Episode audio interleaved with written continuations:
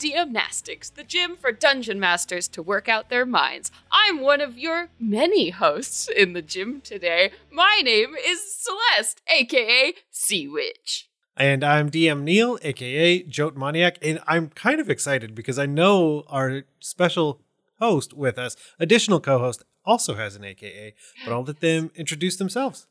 I, I do. I'm I am Mike Shea. My AKA is Sly Flourish. Yes. Yes, you're already ready to train with us in the gym. You have a cool you, nickname. need, you need an AKA. it's on your uniform. It's great. We're we're ready. Excellent. Yeah, Celeste Celeste had a a few struggles with the AKA. Uh yes. I've just, you know, really finding my my name, my space, remembering how to say it. You know, these things are uh, hard when you're lifting 400 pounds every episode. I like it. So Mike is here for a very specific reason, but before that, we're just going to jump right in and get into another exercise. Thankfully, we do use video. Um, obviously, this is a podcast and it's only audio, but if we didn't have it, I wouldn't see the sheer. Whenever I read out the title for an exercise, Yes. um, so this one is called "Spy Me to the Moon," and it hurt Celeste. every It- time. You Yep. know, you think after like hundreds of these it would get easier and it doesn't. It's an, it's an old wound that keeps opening. yes. So for this one, again, Rorik, the amazing mind that they are, helped us come up with the idea that a party has basically found a map, and on that map is a telescope. Mm. And, and I, I love the idea that they're finding this, but then have no additional context, which of course allows for a lot of me- mental exercise on your part as the DM, as well as stealing their ideas, making them seem like your own, and all of those things. Mhm. But basically, the idea that we want to approach is what is it? How are you adding a new hook? How are you adding it into the hooks that you've already laid? Is it something they don't even care about? Is it a one off to do with other characters? So, those are kind of the things that we're going to approach. I almost want to ask how does everyone feel about a telescope being on there? Because it, it because with the idea of traditional fantasy, doing something like a telescope can fit seamlessly in the world, or it can seem like this huge, huge oddity, deal. Yeah. depending on what you've already set up in your world. Yeah, because if you're in Eberron, no big deal. But yeah, you know, if lots you're of telescopes. in a very like medieval low low magic setting, this might be kind of wild. Yeah, it could be magic all of its own, right? hmm hmm the the the interesting first question i i because it's already it's you're already making some assumptions with it is that they're already there they've already taken the time the effort to go see it is what was the last thing the telescope was looking at Ooh, that's fun. Hmm. I, I have an idea. Do it. Yes. And an element of the starscape that used to have stars in it but doesn't anymore. oh no. Stars are disappearing. A growing blackness. A growing uh, blackness. Extremely ominous. And perhaps there are mad scrawlings around the edge of this map. yes. Somebody who's discovering this. Yeah.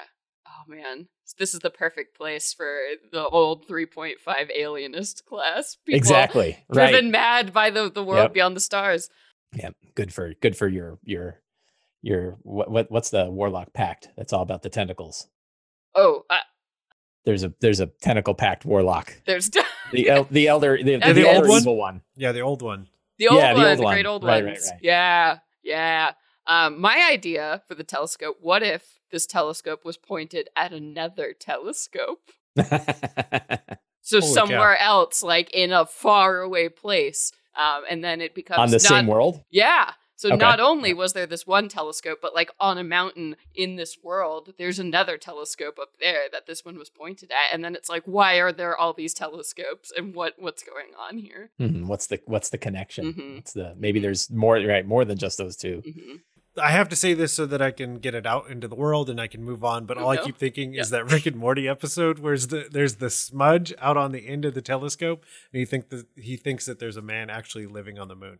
Um and now that that is out of the way um i love both i love both of the ideas. I want to say that because my other idea is to just put them together because you think of this this blackness Mm. and then starting to just look around and you find someone else that has a telescope and now maybe the person that has telescope one um, just for context is trying to get the party to go to whoever has the second one. Mhm. Like And now- confirm it or Yeah, now it's yeah. this epic quest to find who else has a telescope and what can we learn from these different vantage points. Is Right. it how far away is it? Right. Because it doesn't take much to block out a star. And so is it just outside? Is it forever away? And uh, and then you have oh man. And that's sort of fun, fun medieval science, right? Like, yeah. you know, at first they're just thinking, like, oh, I don't know, stars are disappearing, like the candles are going out. Who can say? And then, you know, you're like, well, if we see it from a different vantage point and we see that different stars are disappearing depending on where you're looking from, that means there's something there and it's coming this way, Mhm. right? Oh, Or how far away is it? How big is it? You can figure that out if you have multiple if you have multiple vantage points. That that's what I was thinking. You using the old triangle and trying Yeah. to figure out exactly what's happening. And Fun other, reveals for the characters. And the other thing I thought was planting that seed and having it come up in a different campaign or different different storyline later because it's happening but it's happening at a pace that doesn't affect the characters that have originally found it. Mhm. Right. And so then it's 20 years, it's 200 years. till- Okay. how long okay. has it been? Right. How long has it been going? Yeah. Ooh, I just got another how idea fast is it? about what the telescope could be looking at. Cause magic. Um, what if it doesn't see things in this world, but it like can look into other planes or peer Mm. into like other locations beyond the actual like material plane. So it's not looking at the stars per se, but it's like peering into the ethereal. Yeah, or the plane, astral or- sea. Yeah, exactly. Which goes to the second question and i think works really well because you start to you start to see how complex this setup is because i also just envisioned question two before i say more words is what are other preset locations does it have? And i now i just envision the other like lenses falling into place and that those being different colors being different materials and then you seeing into the ethereal plane or astral plane or so on and so forth Yeah, what if it what if it sees into these other planes and the same thing exists there? That's very scary. so now this this thing is actually tearing through multiple planes at the same time. It's even more dangerous. Uh, I idea- also oh. I just envisioned another telescope, but uh, yours is much scarier. Uh, and also the idea that it would have preset locations. I mean, that kind of leads me to believe like maybe this is a telescope in a big observatory or something. Right. You know that that has these routine places it tracks and moves like either seasonally or annually. It like is programmed to observe these different phenomena. So no matter when you come to the telescope, you always see something different. Um, Mhm. That's a cool idea too. so, number question number 3, what might the players know or recognize about the things they see? Players or characters?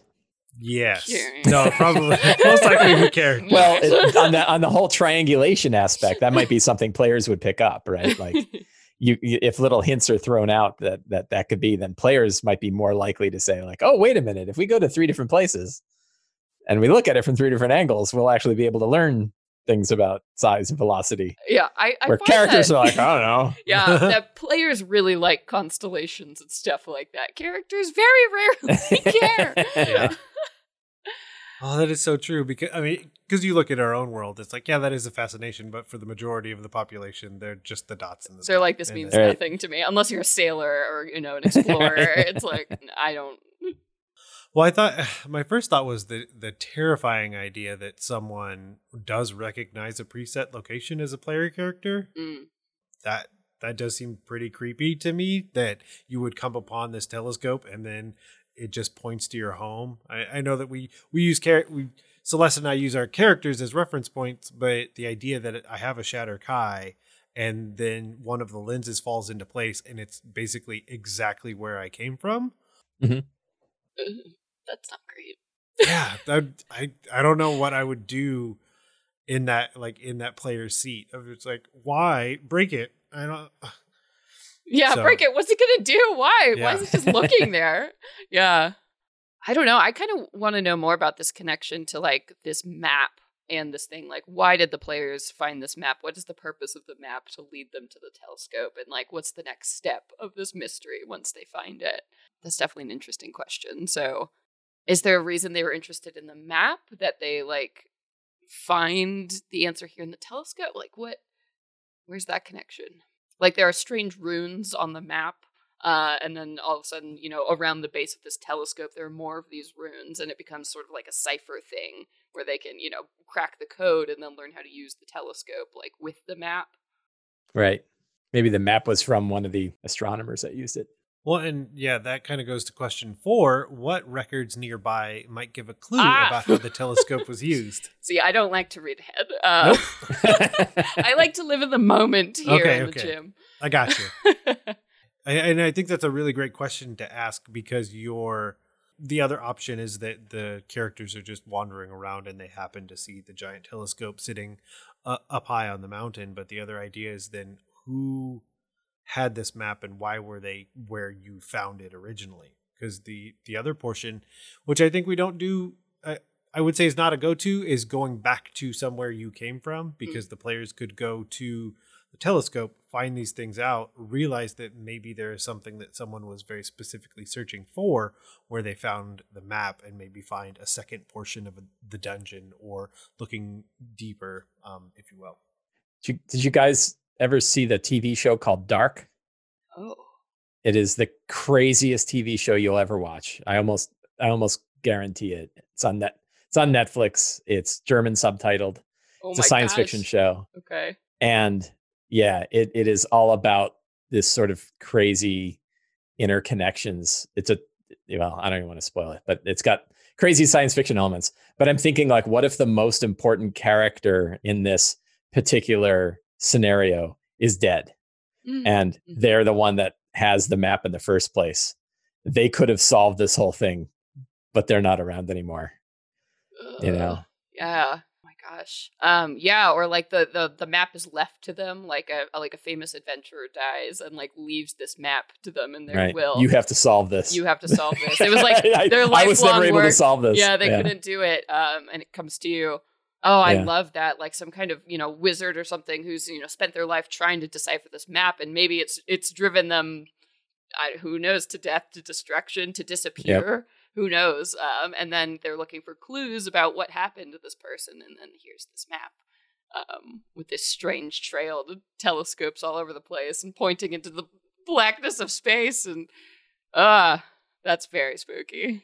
Well, I also like the idea of not having a previous connection to this person that has died. You can go total Green Lantern, and it's just like they've passed away. Something flies to the next willing and able individual to try and pick up and where they left off and keep going, and then there's no no other connection. Uh, I love the idea of being in a dungeon and like finding like a, a dead adventurer and they have this map on them. Um, I love I I just love finding weird maps and letters and clues that are giving those as treasure in dungeons. It's so good. Could be a great one too. Like they read the mad scramblings and it's all about, you know, something is coming, right? Like something and Yeah. there's all these telescopes that are pointing and the adventure's like, you know, "Ah, it's not my problem. I don't Like, know. I got other I'm probably gonna be dead in a week anyway. yeah, I'm here to Like- get paid. right. Like this does not seem profitable. now let's kill some Dealing, goblins. dealing with whatever the hell that is. I've Right. never seen a treasure chest in the sky. Have you? No. Yeah, right. No. I, I seriously doubt that giant unseen black orb that's coming towards this planet has loot on it. Uh, yeah. Yeah. I'll use it for firewood. there you go. Okay. So, what can the player characters do now to act on this knowledge? Find the sages that aren't yet dead Yeah. who might know more about it. Yeah, or like if this, you know, telescope they're in is abandoned or something, uh, there there probably are other telescopes out. Pe- Maybe people actually still run these observatories and can give them some kind of answer, Mhm. Or they can consult experts about. I mean, honestly, I don't think most characters would know what what the heck a telescope is or what it's Right. for, really. So be like, why is this constructed? Who constructed this? And do a little historical investigation. Yeah, dealing with dark and powerful entities that might actually know what that thing is. Mm-hmm. Mm-hmm. Well, and I really like the idea of these different telescopes and then the people that run them. Um, because at that point you're you're starting to get into the idea of some society and all of them being super weird. I mean, because Oh yeah. you have this very dark, ominous one. You have one that's now dead. You 100% have one that's put like shoe polish on the thing. So then when the player pulls their eye away, there's the ring. And not taking it very intelligent, but not taking it anywhere near serious enough. But love the idea of having kind of this um, very eccentric people that are, for the most part, maybe living alone, and then Mhm. having the players interact with them. I love this like cabal of telescope keepers we, we've Right. created in the background here. and you know that they have like horrible cliques and Oh, yeah. hate each other. oh yeah, these two telescopes don't talk to each grievances, other. right? Yeah, they grie- don't- grievances that they've held for years. what they fight over whether or not Pluto is real constantly. yeah, right. Exactly. Right. Uh. Like, setting up signs knowing that like one telescope has to look back at the other one and setting up like these vulgar runes for Oh, them yes. to look at. Uh, i feel like we definitely got into this but one of the things that we like to do the most with the final question is just you do you. Like what else is like coming to your mind to just add extra flavor completely outside of the questions? I mean we definitely just got into that realm um, with the this cabal of telescope keepers Oh, just as an extra thought, it would be so cool if either the telescopes themselves were constructs or they were run by constructs. Oh, that's so cool, it's yeah. like this cool society, you know, where where these beings sort of integrate their machinery and parts into the construct. So it's all like part of a cohesive thing. So maybe they even put the maps together. They're the ones, you know, impressing on people that these things are important. Uh, I think Wasn't there a? Isn't there a Isaac Asimov?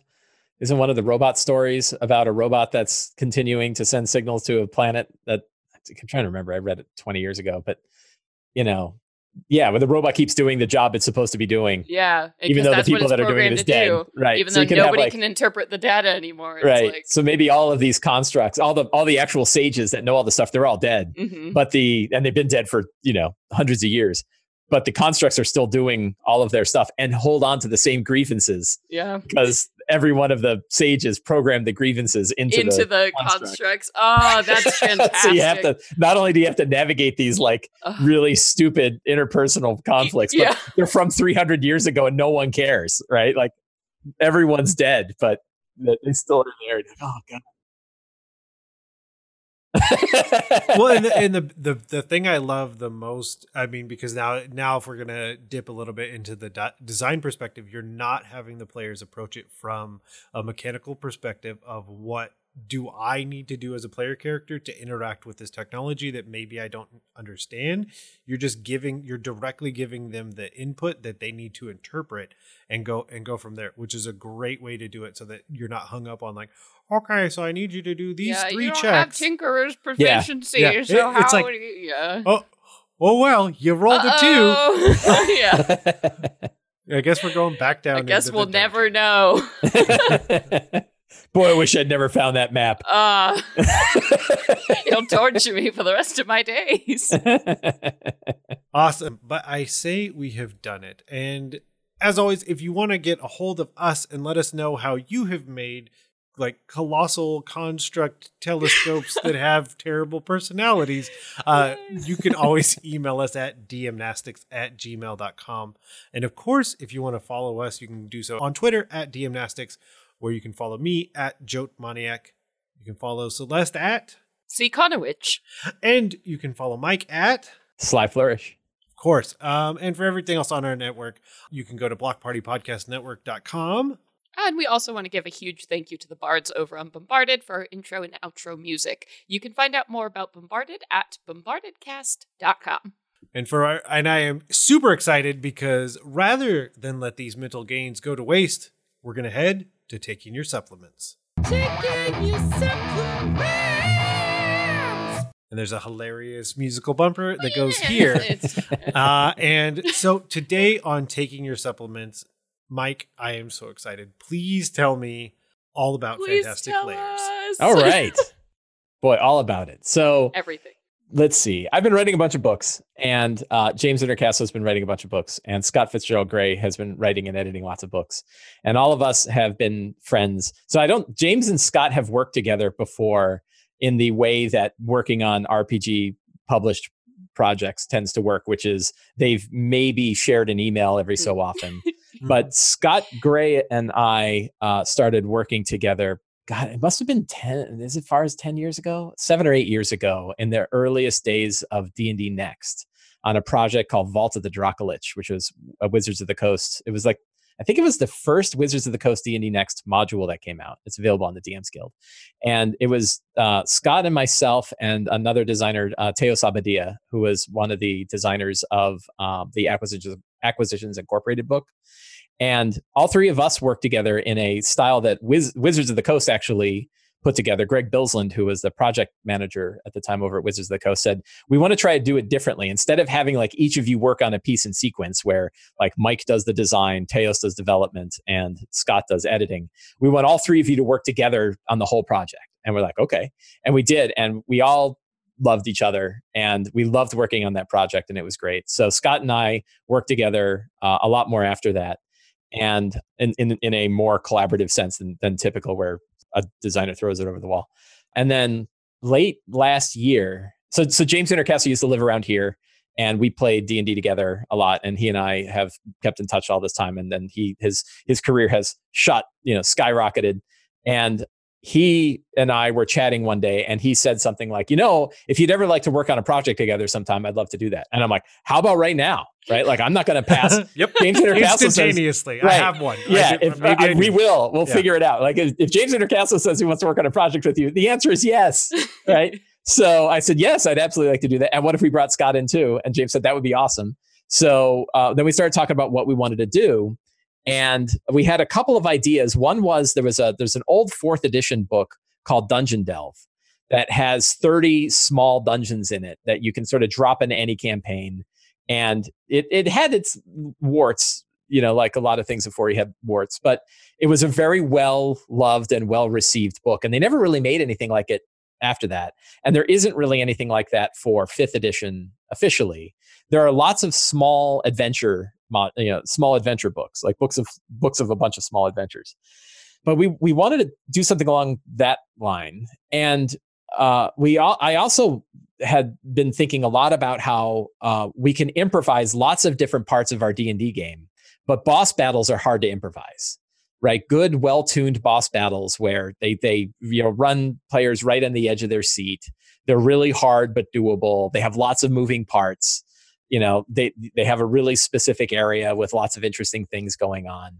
Those those you can't just sort of you know pull out of your butt right? Like you yeah they're hard they're hard to you know and i've done it i've tried yeah, right but then no, they're never quite as good as, as you don't you wing a Strahd fight. That you don't wing a Strahd that's exactly well. right yeah. right you don't you don't you don't you don't wing a Strahd fight it's just and awkward that, how many times you're going to the bathroom and you're like oh hold yeah, on. i gotta go. Like hey let's take a break. It's like it's been five minutes. Like i know but snack break. yeah i gotta read the stat blocks three pages long. Yep. so um so we said like you know how do we help with something like that? How do we help do the heavy lifting of boss fights and and that those two ideas came together and we said okay let's do let's do a book about that.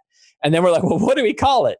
And i said i mean none of us had a really great idea for a title. And we're like well let's put together a list of like 30 possible titles. We each do 10 and then we put them all in a big spreadsheet on google drive and we rate them like one to three or something like that one to five.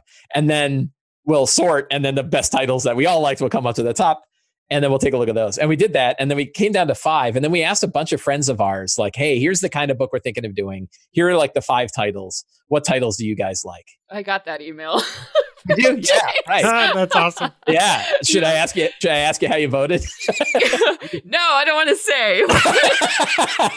So i will say the majority the highest voted title was fantastic lairs uh, which we at first we were like, well, it describes well what we're doing, and I certainly like it because it fits in with my fantastic locations and fantastic mm-hmm. adventures. But but it was also very sensitive. Like I don't want to call it something like this is a partnership of the three of us. It's not a Sly Flourish book. Yeah. You know, is is are and they were like, we were hey, we whatever. Like, you know, we're cool. Like, you know, does it work on those? I'm like, yeah, the SEO works really well, and you know, people know what it is.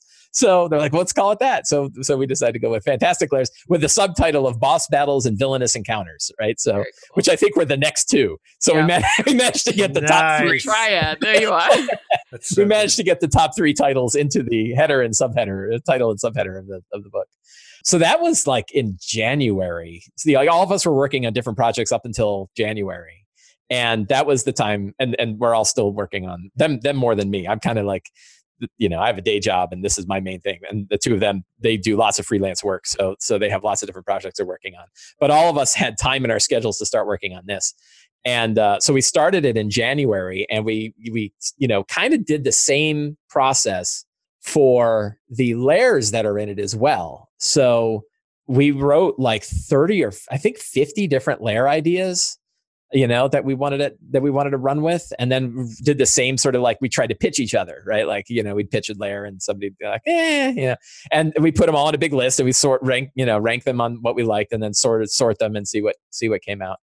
And um, that helped us pick the 20 that we are that we're that we're working on now.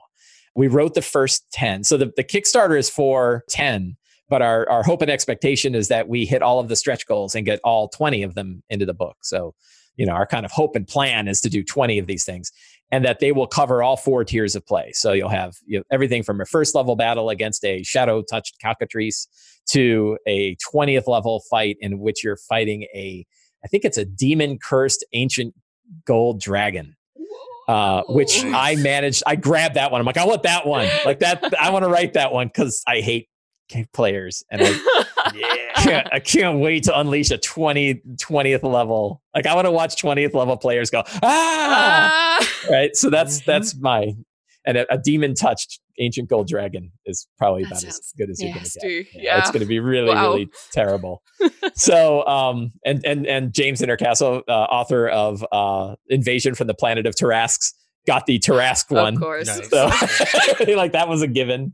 And then he wrote one that I love so much. I, I even though we sort of the, the way we've been splitting it up is that Scott is doing sort of the development and editing work on these. James and I are doing the initial design work on these, and then we all sort of chew on them together. So we're all very from the from the minute a sentence is, hits a page, we're all pretty involved in, in every aspect of it, which is great because it's very much like what we were just doing in the show. Three people, three heads, three creative heads that are working on a on a on a scene works better than one mm. Right and and uh, particularly when they get along well and, and and the three of us all get along very well so like we're able to say like ah that's that's a terrible idea right and no one yeah. no one gets real upset like you know it probably is a terrible idea so um yeah james wrote one about a vampire cloud giant that's in a uh. citadel that rains blood on the ground and I was, I, am like, I got, I need that one. Like, here, you can have my Marilith and you can have my Lich, but I got to have them, you know. And so we like negotiate for who's writing what, you know. And uh, yeah, so we have we have lots of them. So the ten of them, I think we have twelve written at this point, at least in first draft. And um, we've already been commissioning the art for it. And we've been commissioning maps. Every one of them is going to have uh, a full color art and and a nice full color map that will be optimized for VTTs so you can drop it right into roll 20 or or fantasy grounds which matters a lot right now i'm yes. hoping it doesn't matter as much when the book comes out yep. but you know it may still and there will certainly be people playing online anyway so we definitely want to make sure that that is well supported. And um yeah i don't know what was your question you had a question. nope, that was it. We that said, "What is it?" That's you what did it is. great. well, I mean, so let let's go backwards and then go forward. Sure. Um, I totally played Vault of the Dracolich like as it was coming out in. Oh wow, yeah. Uh, FLGS, like uh, it was a multi-table event, yep. and um, I took basically I took my whole home group with me to this multi-table event, and then I'm just a player, which is magical. Yeah. And they're just like, okay, each person at the at, at a table is designated as the communicator for a, the head of another table. And yeah. so I quietly sit there with no intention. And then like all of my players just like yeah, look like, at me. Right. The person in charge. I'm just like that. I'm just like, that's not whatever. I don't like that. But of course I, I took it over. But um, so that was a great thing. And I want this book so bad. me, yeah. me too.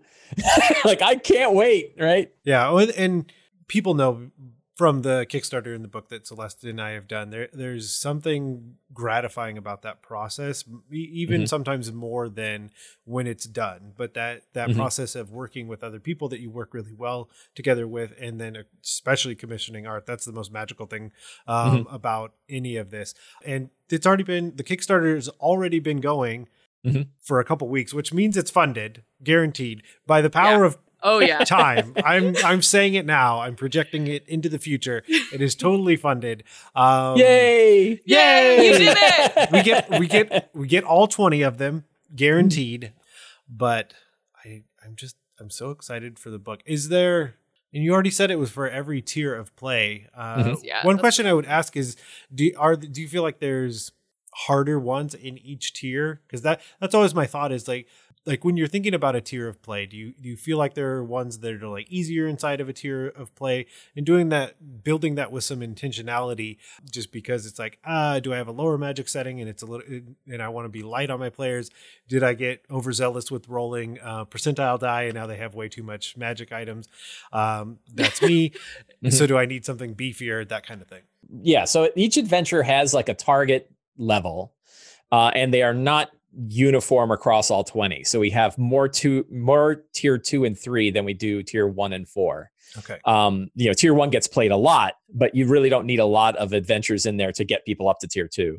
But t- usually people spend i don't know that i have data behind this but you know people tend I, I i believe people tend to spend more time in tier two and probably in early tier three than they do in, in tier one or tier, tier four on the assumption they're in a campaign Totally. I imagine more tier one stuff gets used in general because I think there's probably more first level and you know characters that are lower level. Yeah, and I feel like a lot of people, myself included, will skip that. Like I'll, for Yeah. the most part, I'll skip tier. Oh yeah, I only uh, started tier- level three. Yep. Yeah, right, right. So so we don't want to have a ton of stuff, but we do right. want to have. I think I think we have one for every level of tier one, and then in tier two and three, we have more. I think there's like a couple of fives and sixes in there. Very cool. uh, and then the same thing in the tier three ish range is more 11s and 12s and but every every one of them has uh, a dial in it i like to refer to them as the dials which is like dials of difficulty that you can turn to take something and tune it up for a higher level or or take it down to a lower level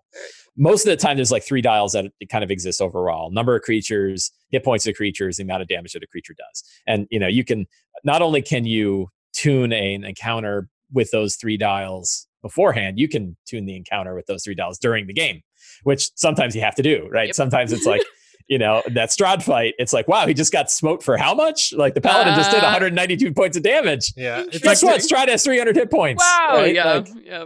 you know, or you just say no you killed Strahd in one hit you know gold star hey. it Mm. happens they'll remember it so um yeah so there's there's those dials that you can turn but then we also talk about how to take some of the some of the lairs and not only jump levels but even jump tiers so an example is uh, the one one of the one of the lairs that you can find in the sample chapters. We we have a, a pretty robust sample of the book. It's twenty some twenty three pages, I think, and it includes two lairs in it: a, a first level and a fifth level.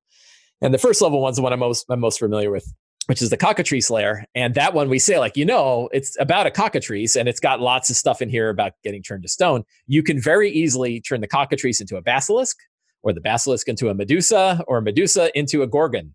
And you can t- you tune all of these things and probably get it from first level to a tier three Yeah. just by popping out certain monsters and dropping in other monsters. And much of the rest of the lair can sort of stay the same. Much of the much of the things that you would find through exploration, you know, you can you can tune all of that stuff. Uh, so we have a lot of a lot of ways to kind of take any lair and sort of shift it into a different level or a different tier. And that way, because there's, you know, the, the reality is there's no way to tune a boss fight for any given group perfectly in writing. The best we can do is say, here's like all of the things that you need. And here are those, Yeah. yeah, here are these variables that you can turn so that if you have a group where like you're the hard DM and they've got like, you know, their seventh level and one person has a plus one sword, Mm. you know, versus, you know, the other one where they're like, you know, I've got my twin stabs of power, right? Yep, I'm yep. coming in hot. So, um, yeah, we we need to have those variables in there so that people know, you know, can tune and know how to tune an encounter to fit the exact threshold that you're looking for for a for a battle. So good. My immediate thought was my players killing the cockatrice in one hit, and then me grabbing a Medu- whatever Medusa voice I want. and be like, How dare you kill my You killed cat?" my and then just jump. Yeah. Right. and you're like, whoa. and it can happen. I mean, especially at level one, like level, you know, I, I wrote a little sidebar in the level one one. I think we all three of us have a sidebar because three of us had kind of different. Well, there were two of us with very different opinions, and then one who moderated between us. So again, nice to have three of us Yes. uh, about level one challenges, and that you know level one is super deadly. Like it's way deadlier than any other level in the game. Oh, there's yeah. nothing as dangerous. When you're 18th level, there's pretty much nothing they can throw at you that will be the damage equivalent of you facing like goblins at level one. And um, so he wrote like, you know, be nice at level one, right? And and then our our, our beloved James Introcaso was like, you don't always have to be nice, you know. so he wrote that sidebar. But yeah, we and that's something that we like to do in this book is is not just we, we're trying to teach how to fish along with the encounters. So it's not just a book of encounters on their own. It's also like, hey, here are toolkits. You know, some are very overt, like how to be nice at level one, and then others are like little secret subtleties, like how we customize monsters that we are hoping DMs will pick up and go, huh, so that's how I can take a creature and you know make it three CRs higher without doing any work. So those those are all kinds of things we're trying to do in this. Very cool. Oh man, I can't wait to buy this. yeah, uh, like I said, I can't I can't wait to have it in my hands either. Like you know, I'm, I'm as excited as anyone. So we already talked that SEO is good, but where can people go to find and support this awesome book? Probably the easiest podcast friendly way is go to fantasticlairs.com. Uh, the fantasticlairs.com website has links to the Kickstarter. It will have you know links as the as the project grows. That page will grow. You'll be able to get everything there. The sample chapters will be there. So uh, everything, ev- everything, and all information that you want, you can get right off of fantasticlairs.com, and that site will remain up after the Kickstarter is done, and then when the book comes out, you can buy it from there. So that site will always be there. That's the easiest way to find it. But with that, we'll turn out the lights and head out of the gym. Before we go, we want to implore you, the listener, to join up on the forums, Discord, Twitter, and anywhere else you can find us and take part in these challenges, exercises, and other amazing conversations being had. To do that, head over to dungeonmasterblock.freeforums.net and try some gymnastics so your players don't ask. Do you even lift?